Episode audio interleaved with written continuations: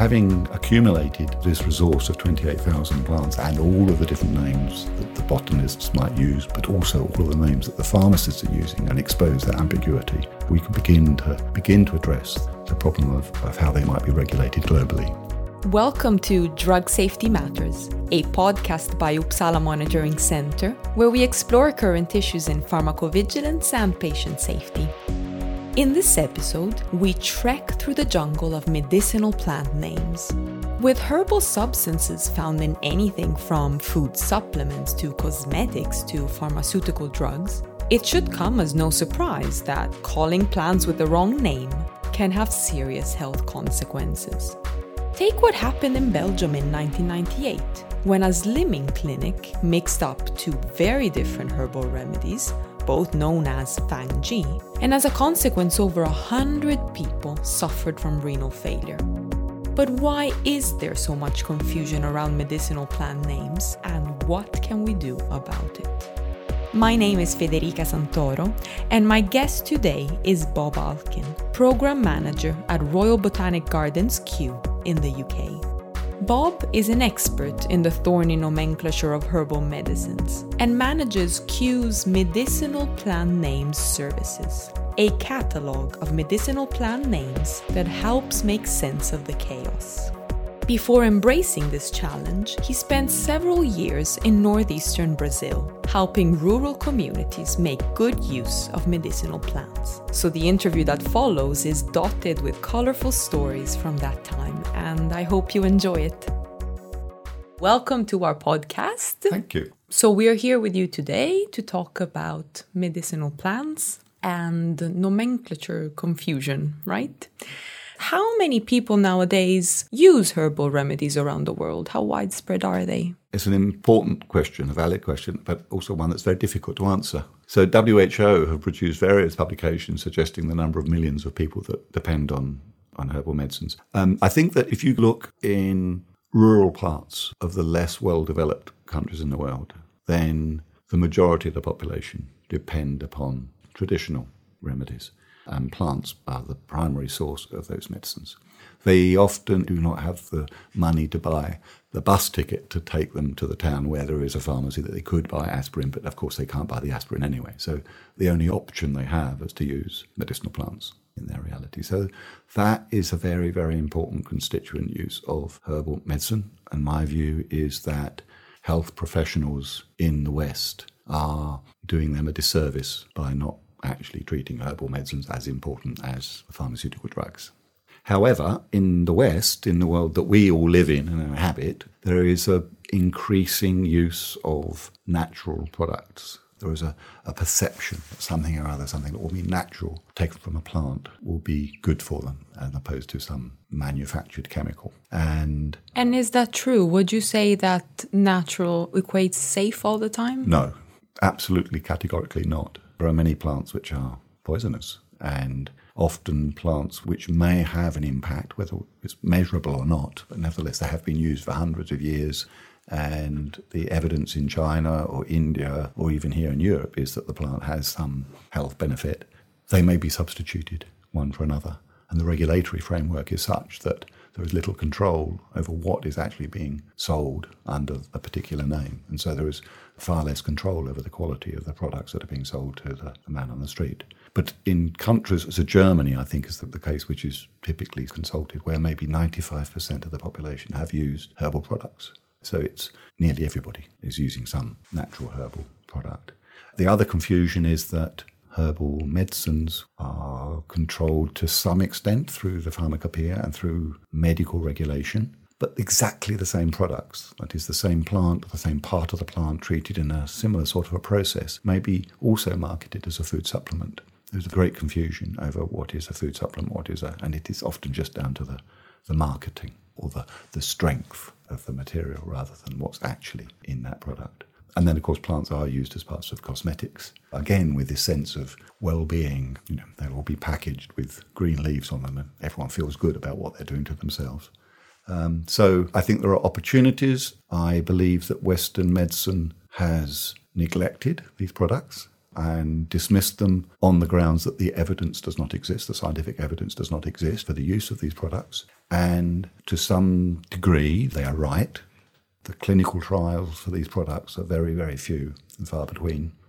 It is, however, an inherently complicated thing to do. If you're testing a single molecule that appears in a pharmaceutical drug, then you know what is the target system in the body that it is intended to impact upon. And you can, therefore, it is a controlled experiment. The clinical trial becomes more straightforward to measure the impact because it is one molecule, it is intended to measure one target within the body. It may, in fact, two or three, but it is measurable, it is a manageable problem. A plant is a wonderful mix of all sorts of different chemicals that are bombarding the body simultaneously, different parts of it. Indeed, some of those chemicals may interact one with another. So the fact that there is a poisonous chemical in there may be filtered out by the presence of, a, of another. And then, if you look at the TCM, the traditional Chinese medicine, and the Ayurvedic medicine, they're often using mixtures of minerals with a plant or several plants, or in some cases, literally scores of plants are brought together to create some particular remedy. And so that poses enormous challenges for science. And my perception is that science is not yet capable of showing that evidence. And therefore, it is, if you like, not the fault of the herbalists or the traditional remedies that they haven't got to gather the evidence. It's the fact that science has not yet actually progressed to the point at which you can gather that evidence sufficiently. And so it does offer challenges to formal health regulation. But nevertheless, that doesn't say that there aren't some actually some useful properties and lessons to learn. You raise a lot of important points there. So, herbal remedies are used worldwide and they are useful, but there's also risks they pose. So, we need to investigate them more and we need to understand that the regulatory framework has to catch up, right, yes. compared to conventional um, yes. products. Yes. yes. So in 2017, Kew Gardens, which is the botanical research institute you work for, published a report called State of the World's Plants. And in this report, they showed that uh, although herbal remedies are very popular, only 16%, I think, of medicinal plant species are under regulatory control. So, my question is why is there such a gap in regulation? It's because of the lack of scientific evidence. So I think that you're right to have said that the regulatory framework needs to catch up, but I think that that is itself a reflection of the lack of scientific evidence and of science to deal with this. So the example I would use, uh, we actually quoted it in that article, is that the Brazilian pharmacopoeia, for example, in 1910, that edition of the Brazilian Pharmacopoeia had in excess of 80 different herbal products based upon Brazilian plants. And over the decades, down towards 1980, that reduced to just five. And the reason those products were removed from the National Pharmacopoeia was that the level of evidence required for them to feel safe about putting these products into the pharmacopoeia and promoting their use became higher and higher. They became more cautious, and the evidence was not there for them from a scientific perspective. The evidence was insufficient for them to justify their inclusion. And so the natural remedies that were used in Brazil, actually covered by formal pharmacovigilance, became reduced to a handful of just five, which were actually primarily European plants introduced into Brazil. Over the years since then, the number of plants in the Brazilian pharmacopoeia has increased year by year. But the plants, ironically, the plants and the products that are being included are traditional Chinese medicines, not Brazilian plants. And so the pharmacovigilance profession in Brazil are concerning themselves with TCM products that are being sold to the well off population in Sao Paulo, but they're not concerning themselves with the herbal medicines that are used by 90% of the population in Brazil. And that story, I don't intend to criticize Brazil particularly. The same story is true for the British pharmacopoeia. And I believe that pharmacovigilance professionals from Morocco through to Peru have a similar focus because of their training, uh, the background. They're not encouraged to look at actually the, the medicines that the population are largely using in their countries.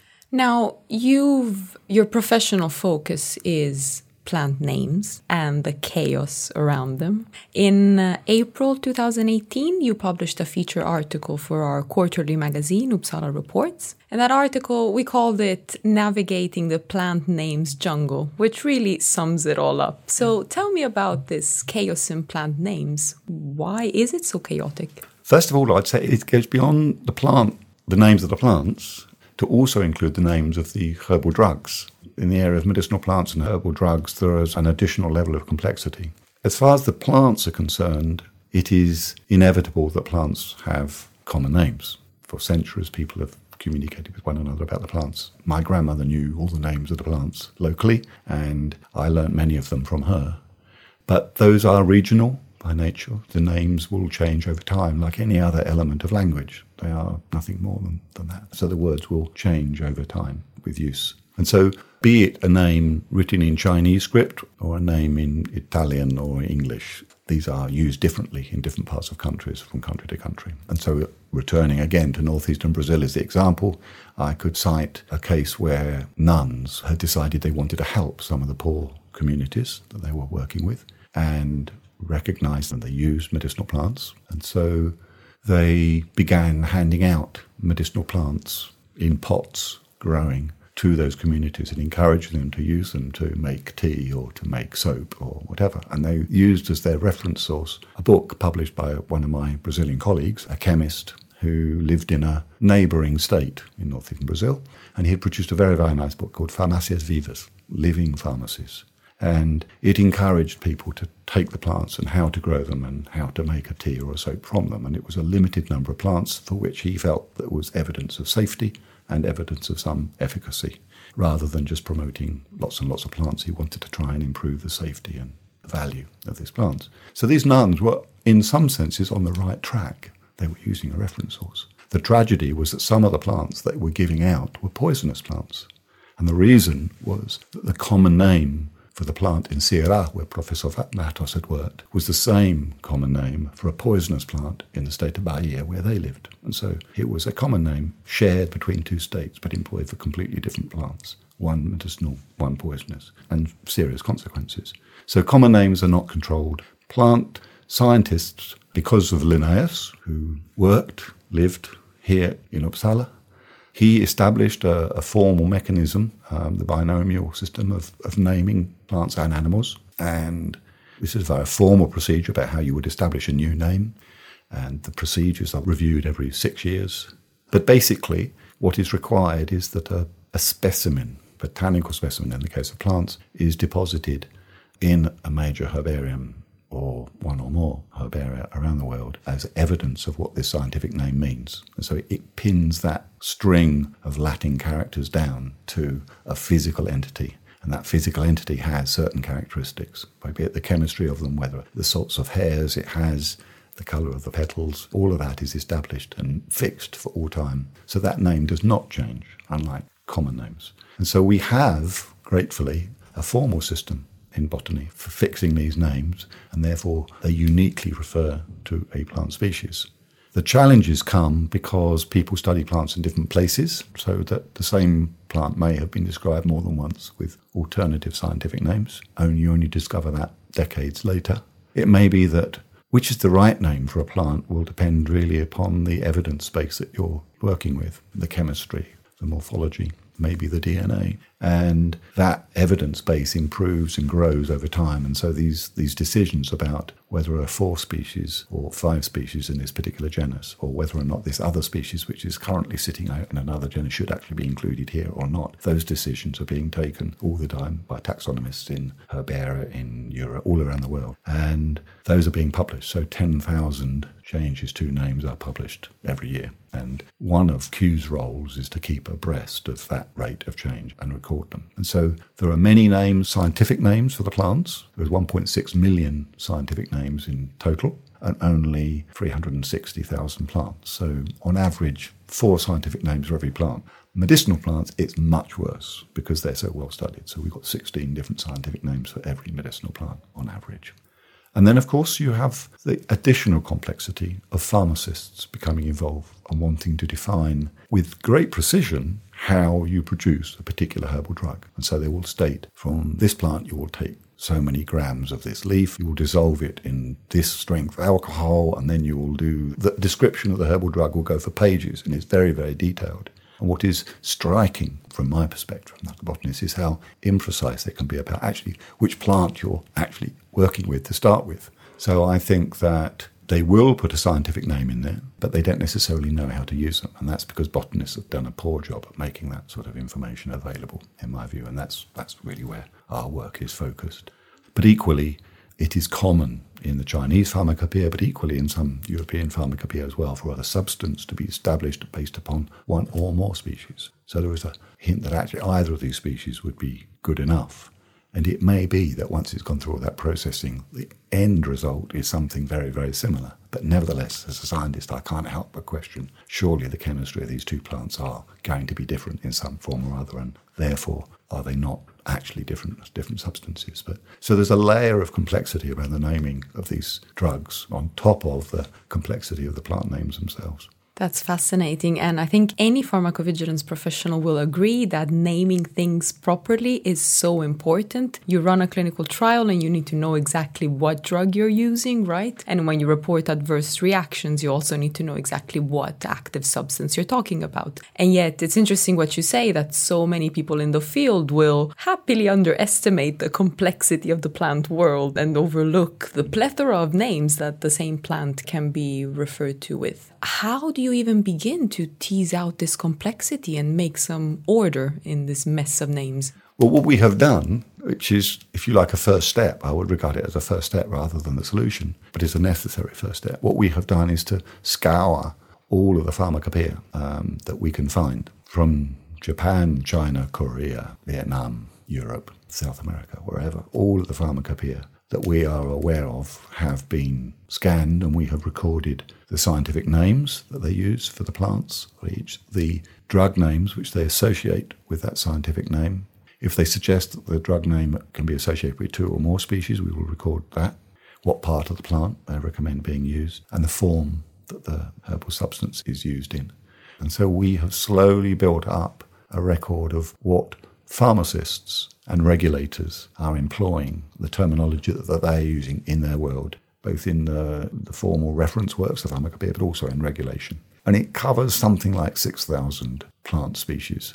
But we've gone beyond that and we've included other reference works which indicate what plants are being traded internationally. And that adds a few hundred more species, possibly a thousand additional species. And we've been looking at the natural products chemistry literature and pulling in the plant names that are employed there. And what evidence there is for chemical activity and efficacy for, for those plants. And increasingly, we've been looking at the ethno-botanical literature. So this is where people are recording what an indigenous group of people in southern Mexico or in a particular rural community in a part of Italy would be using, for example. So these are botanical, but also sociological, archaeological, anthropological sort of studies of what plants are being in use. And we increasingly include that sort of information. These are medicinal plants, they are being used for a medicinal purpose traditionally.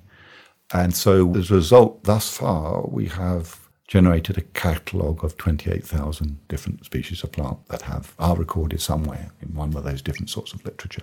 And we can tell you which of them are under regulation and which are not, which are being traded and not regulated, which are only being studied in the laboratory. But we are very well aware that we've we've got a long way to go, and it's the ethnobotanical literature that we largely lack and would love to to increase slowly. So we don't know how many medicinal plants are around the world. We suspect estimates published in the past by other authors have suggested 70,000. My gut is that it's not that high, but it's very likely to be over in excess of 50,000. In other words, we're just about halfway there, really, in capturing that all that diversity. If you do that, then you've got a solid base on which to start asking questions and on which to begin thinking about regulation, actually. And so, having accumulated this resource of 28,000 plants and all of the different names that the botanists might use, but also all of the names that the pharmacists are using and expose that ambiguity, we could begin to begin to address the problem of, of how they might be regulated globally. And our work with the IDMP, this new ISO drugs standard, is, is important, I think, in that regard. The identification of medicinal products, or IDMP, is an ISO standard that harmonizes terminologies for medicinal products so that different regulatory agencies can speak to each other using a common set of terms. Bob's team at Kew helps out whenever plant names are involved, and they even help medicine regulators like the US FDA validate plant names in their databases. For the last few years, his team has also been collaborating with our staff here at Uppsala Monitoring Center. They helped us tidy up plant names in our drug dictionary WHODrug Global and in VigiBase, the global database of adverse drug reactions that we manage on behalf of the World Health Organization. But you don't have to work at a medicines regulatory agency or an organization like ours to see the value of Kew's work. The Medicinal Plant Names Services portal is public and free to access online. Type in the name of any medicinal plant of interest, and you'll get back the scientific name currently in use, all its synonyms, plus all the data that's ever been published about that plant. A great help for anyone who needs to communicate accurately and unambiguously about herbal remedies. Just out of curiosity, how do you go about condensing different names? So you've got one plant that's known around the world with different names, and you have to settle for one. But probably these names have been in use for years, right? And people want to refer to those plants with those names. So which one do you choose? Do you settle for a different name entirely? What's the approach generally? Uh, so the first thing to say is that we, in our project, wouldn't make that choice. We defer to professional botanists and we look to them to make those choices. And so we, in the Medicinal Plant Name Services database, we simply pull the most recent taxonomy and nomenclature and synonymy and so forth from Kew's botanical resources, and those are being worked on and curated constantly. We choose to version it so that regulators have something fixed that they can refer to that has a legal standing rather than a resource which is being changing from day to day which is what is the case for the, the scientists. It matters for them that they've got the most up to date information. So we choose to version our window upon that information. But to come back to your question, how do they decide which is the right name? First and foremost, it is which names are equivalent to one another will be partly decided upon looking at those specimens that are referred to. So the, the scientific names themselves, each of them is tied to a physical specimen stored in one or more herbaria. And by comparing the chemistry, comparing the morphology, comparing the DNA of those different specimens, we'll say whether or not it is the same plant or not. And so that is the work of taxonomists, systematists, not only at Kew, but around the world. Kew has a particularly large, important collection just because we're a large organisation. We've been going for a very long time. But the literature is genuinely global. And so there are taxonomists working in every country in the world. Brazil is a good example where there is a fabulously young, energetic group of taxonomists that are doing very, very good, innovative work and understanding their, their flora much better than, than other countries. And so they would be producing more scientific publications, changing the names of plants or deciding that these two names are in synonymy one with another more often than anyone in Britain is doing. So Kew's role is actually just keeping on top of that scientific publications and who is saying what and looking to bring a consensus to it. And so the compilers will go through that literature and they decide are these two names synonyms? And then the secondary question is if they are synonyms, then which of them should we use as its current name? And that is more subjective. It really establishes whether or not this plant is more closely related to those three species, which are in genus one, or more closely related to another couple of species that are in a separate genus. Where are its alliances? Evolutionary is it best set? And so effectively the taxonomy is trying to recreate and demonstrate the evolutionary relationships with these plants. And that matters for pharmacovigilance and for pharmacists in general because where plants share an evolutionary past, they are likely to share chemical pathways. And so um, you will be able to find molecules that are very similar to one another but slightly different. And that can have importance in, in drug discovery or understanding how to create drugs in the laboratory. And understanding how those drugs work, right? And what, what yeah. processes in the body they affect. That, yes. that what, makes total what, sense. What evidence there is for the, the activity, medical activity. Mm-hmm. So you mentioned a few different criteria that people use to identify plants, not only medicinal plants, morphology, chemistry, and DNA analysis. And I imagine that these three developed historically just in that order. So perhaps in the past, people were only identifying plants via their physical features, and then they could look at the chemistry, and then DNA analysis has been the most recent entry. So, how do you see these three interact with each other? These three techniques, these three methodologies interact with each other, and how much do they weigh nowadays in the identification of a plant? Yeah, your description is absolutely correct. Linnaeus would not have had access to the chemistry. Uh, the chemical information that we have access to today, or nor even less the, the molecular, the DNA mapping. That level of data has slowly been increasing over the over the centuries. It is the systematist's job to use all knowledge, all data which is available to decide about their relationships. And so plants may look very like one another physically, and yet not share an evolutionary past. And it will be because maybe they grow in the desert and therefore they have adapted to take on certain physical characteristics that enables them to survive in the desert but they will have a very, very different evolutionary past. And so it is the job of taxonomy to unravel that. And so there are two tasks actually. One is the identification is this plant X or is it Y? And then the second is where does X, species X, fit into the, the relationships? Which plants is it most closely related to? And so, again, I come back to northeastern Brazil because it gives nice, solid examples, I hope, for you. Um, we were interested in promoting the use of medicinal plants, and we wanted people to be employing plants for which there was evidence of efficacy and safety. We wanted people to be creating teas and soaps that were well made and appropriate and we wanted this information to be available to less professional people, I would say. And so it was important for us that if we had a description of a fault for a, a leaflet about how you do this plant, it was important for us that the individuals would be using the correct plant. So photographs are good, but not necessarily actually one of those those line drawings with little arrows indicating the particular specific characteristic of the, of the leaf shape that you need to be looking for, which was the key to knowing whether it is that or not. So there was various experiences about how you how you provide information to identify. But the other is what are the universe of potential confusions? And so we asked ourselves the question, what plants might this thing be confused with? And that is something which science hasn't done terribly well, actually, in the past. So the confusion may be because they look remarkably similar, despite the fact they're in very different plant families the confusion may come about because they just have the same common name. So there's all sorts of different ways why those plants might be confused. So our concern was how do you differentiate between the species we're describing, the one that we want people to be using, and each of these different potential candidates. And so we would provide a what we called a diagnostic description, but in hopefully in simple, intelligible language for our target audience about separating them. So that's one problem. And in their context, they wouldn't have access to chemical data. They wouldn't have access to uh, DNA analysis or techniques. And so it has to be based upon the morphology.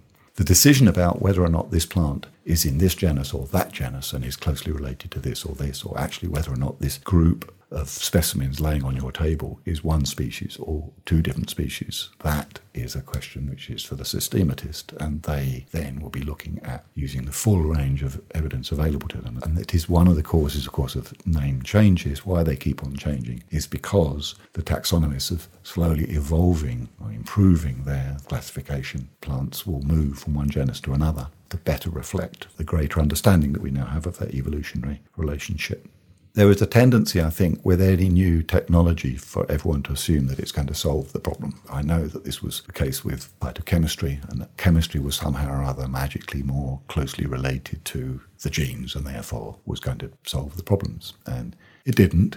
Added further evidence. Can I interrupt you just there? I was just wondering when we talk about a plant's chemistry, what do we mean? So the compounds that are present in there, do you look at specific kinds of compounds? Yes, it's what primarily it's what compounds are there. But associated with that is, of course, how, how are they manufactured? And increasingly, plants are becoming models for the drug industry, not so much as actually what are the new, new molecules, but rather how are they manufacturing these. And it's a very, very sophisticated pathway chemical pathway that is used to go from really quite simple molecules up to something that is extraordinarily complex. And so unraveling how that happens within a plant is enormously valuable information for thinking about how they might be manufactured in, in the laboratory. So increasingly, I would say it is as much about how these molecules arrive as it is as to what is in there. But the key is what is there. And of course, these chemicals are generally were produced by the plant, not just for our use. They were there because they have a, a biological function. They're attracting pollinators or they're, they're dissuading herbivores from eating them. So there's a variety of different classes of compound, of course. But they, those chemicals themselves, those chemical pathways, have, of course, evolved over time, over the thousands of years, often in interaction with, with the insects that are pollinating them or eating them. And are very, very complicated, fascinating stories to tell. The result is we're just looking at a, a picture now, trying to understand what happened in, in the past, I guess. And that's what the systematists task is. Thanks for clarifying that. But uh, the, you were making a point about modern technologies and how people think that they'll just solve the problem, and that's not the case then. So the DNA information. This is the this is the current trend, and of course it's very exciting that we can start looking at the, the genes themselves and the sequences and start comparing them. And therefore, it is, I think, quite understandable that people would think, okay, this is going to enable us to identify this plant. And it may also give us insights as to whether these two plants are closely related one with another or not. People talk about barcoding globally, but I think there is a, even amongst regulators and pharmacists and so forth, I think there is a poor understanding generally of what barcoding is. But in the case of plants, there have been one or two different barcodes defined, each of which actually only looks at two or three genes. And so it is a very, very limited bit of the DNA of that plant that is being used to make any judgments.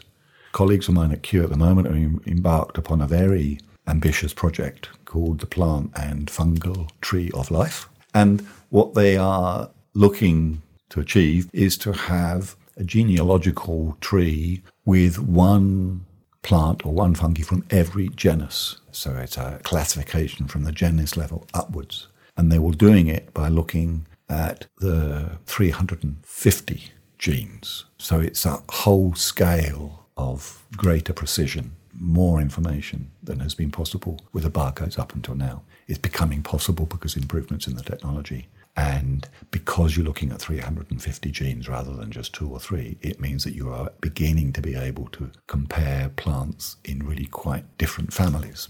It also enables, it has a better chance of being able to differentiate between two species in the same genus that are actually very closely related. But it's not a guarantee, and there will be places where even 350 genes is not sufficient to differentiate between two species. And that's partly because, of course, the genome varies from individual to individual. You and I don't look alike, we don't sound alike, and that's because we have a different, you know, there are variability in the human genome, and any plant or species has exactly that level of, of variability from individual to individual. So, which individual would you take as being the pattern, and how different need you be before you decided actually it's a different species rather than just a bit of variation? So, those are the challenges that are, are faced. In terms of which individual you would look at, then of course I would say you go to the type specimen, that one that that Latin name is associated with. And that is your starting point. That is the reference material to which you can compare anything else.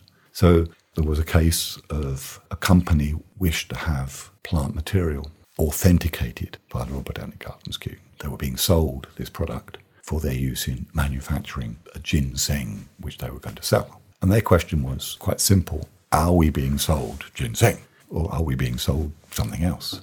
So the Kew laboratories began to look at the chemistry and did it have the appropriate chemical analysis profile? Did it have peaks in the right place on those chromatograms and so forth? And the answer was yes, it looked good. And the DNA, well, it was a bit iffy, but it wasn't sufficient evidence to say this was something else. And so the conclusion of the laboratory scientists was that yes, the company are buying the right product. But it was fortuitous for Kew at that point that the botanist, the traditional anatomist botanist that knows TCM products very well, walked through the laboratory and was shown the sample and said, No way, that is not ginseng proper. She could detect it simply by looking at it, simply the morphology. And further research proved that actually what the company they're doing that was selling this product for a manufacturer had dipped it into a liquid which contained the necessary components to fool any pharmacological laboratory tests. And so I like that story just because it gives you evidence that actually that all morphology actually has its has its place. These are all bits of evidence which need to be weighed equally, I would say, in the balance and making a decision about what a plant is and particularly is how they relate one to another. Such a cautionary tale. That's fascinating. So trust your eyes and complement it, I guess, with yes. more detailed yes, molecular exactly. analysis, but yes. don't dismiss um, observation. Yes. And who knows, maybe there will be some future technique which will come, will add to our knowledge about those plants mm. and, and provide us further insights. So, to conclude, if you had to give advice to pharmacovigilance professionals who are dealing with herbal medicines, what would you tell them to look out for? Wow, there's a challenge. I think the first thing is that you can't rely on pharmaceutical or pharmacological names of a drug to be unambiguous. They are likely to be ambiguous. The only way that you can provide precision is establishing which plant you're referring to and which plant you require the scientific name. You need to recognize that different people will use different scientific names for that same plant, and so there are a plethora. And so, if you're trying to find everything out that's been published about that plant, then you are well advised to find out what are the synonyms. One of the functions of our website will give you that list of synonyms, and then you can go and search in PubMed to discover what has been published about that plant. If you search PubMed for information about a plant, a medicinal plant, using a single scientific name, then you will retrieve simply 15% of the information that PubMed holds about that plant on average.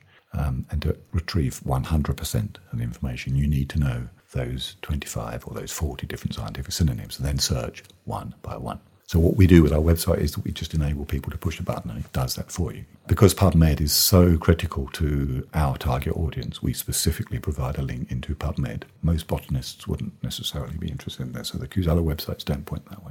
I would also, if you're going to be publishing research or the results of clinical trials and so forth, then you need to be very, very precise about, again, which plant is actually involved. And that involves using plant names, scientific plant names, and it implies using scientific names correctly. And there's a lot of poor, a lot of examples in the literature where these names have been used inappropriately, and thus the validity of the scientific research published is, is reduced. So there is best practice. We have published some best practice guidelines as to try and advise authors how to do that. So I'd recommend that you refer to those. But certainly be cautious and certainly assume just because it's written in Latin doesn't mean to say that it's meaningful or not ambiguous. And if I had to say one thing, it would be make the scientific plant name does include the author. Just simply putting the genus and the species is insufficient because there, in about 5% of cases, there will be other binomials, identical binomial, which refer to completely different plants. The classic example is where the European Commission banned the import of star anise into Europe when their intention was to ban the import of a Japanese poisonous plant. And they did so simply because they were unaware that there were two scientific names which were homonyms of one another, but the same binomial published by different people meaning two different plants. And so it does have a significance.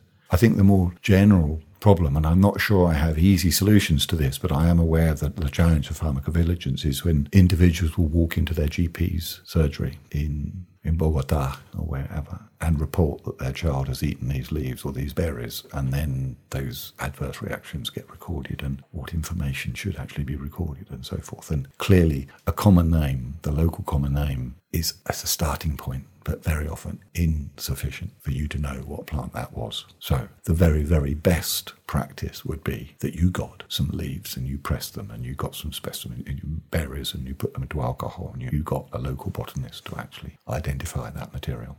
Photographs can help, uh, but again, you need to know what you're looking at often to take a good photograph because it may be critical pieces of information about the I don't know the shape of the root or something. You've not got the photograph, so nothing can be done post the event. So, but being aware of that ambiguity is the key, and gathering all the evidence you possibly can, and not assume that if I write down bluebell, someone else in another country is going to know exactly what that plant was because they won't. They will probably make the wrong conclusion. And on that note, I would thank you for your time. I would encourage then our listeners to check out Kew Gardens Medicinal Plant Names services. Being aware of the issue is already an excellent starting point, even if there is no easy solution, as you say. But knowing that there is this complexity is already uh, a good starting point. Thanks again. Thank you very much. Good to talk to you.